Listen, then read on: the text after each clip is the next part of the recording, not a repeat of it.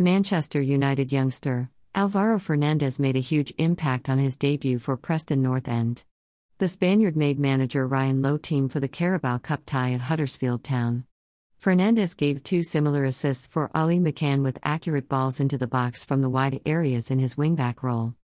Preston won 4 1 to comfortably progress into the second round, but the United man was withdrawn at halftime due to injury. We knew him and, former Red, Robbie, Brady, down that left hand side are going to challenge each other right the way through the season, Lowe told Preston's official website. They give you two different things, but we always felt this was going to be Alvaro's night tonight to unleash him. He was fantastic, his balls into the box. I think, at one point, he looked a little bit shattered because he hasn't played much game time. He's fine, he rolled his ankle a little bit, it's more precaution. We waited till halftime and assessed him, he'll be absolutely fine. He might be a little bit stiff tomorrow, but he'll be okay Thursday, Friday, Lowe added. I'm really pleased with his performance, along with everyone else's, to be honest with you, I thought they were fantastic.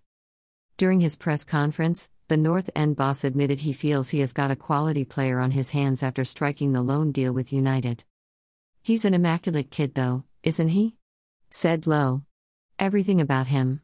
He's asked questions on a daily basis, is playing a different role to what he is probably used to at Manchester United, as a left wing back for us, not left back. The competition with him and Robbie Brady down that side, let's have it right, he is learning off one of the best, who has played in the Premiership. He is educating him all the time, even before the game and after the game. He is a fantastic talent. You don't play for Real Madrid and Manchester United if you are not any good. We knew that when we saw him, we knew he'd bring something different to us, and he certainly did that tonight. Preston will then face Luton Town at Kenilworth Road on Saturday.